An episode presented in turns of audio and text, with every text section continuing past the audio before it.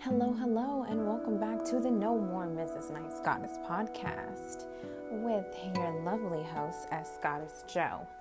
Now, recently on my Instagram page, I um, I made an announcement saying that I was going to start doing some um, of my prayers or reading some of my prayers, and I didn't know which platform I wanted to use or how I wanted to present it. So I thought, why not on my podcast? Um, it's already established, and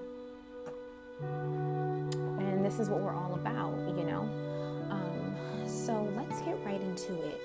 This um, is not so much a prayer, but it's a, a, statement to the universe, and it's a statement to um, to yourself. You know, I wrote this. I remember writing this, and, and I wrote this when I was just kind of in a, a place where I needed to give myself permission to be great again. And um, here it is without further ado. Let's get right into it and, and you can switch up the words. You can you can make it your own. Right? I am chosen. I have been chosen. I am open to welcoming my spirit to feel the vibrations and receiving answers from ancestors, spirit, and the universe. I am ready to do the work. Lavish, material, and internal happiness is my birthright. I am a goddess, and I am a goddess deserving of affluent riches and, and happiness.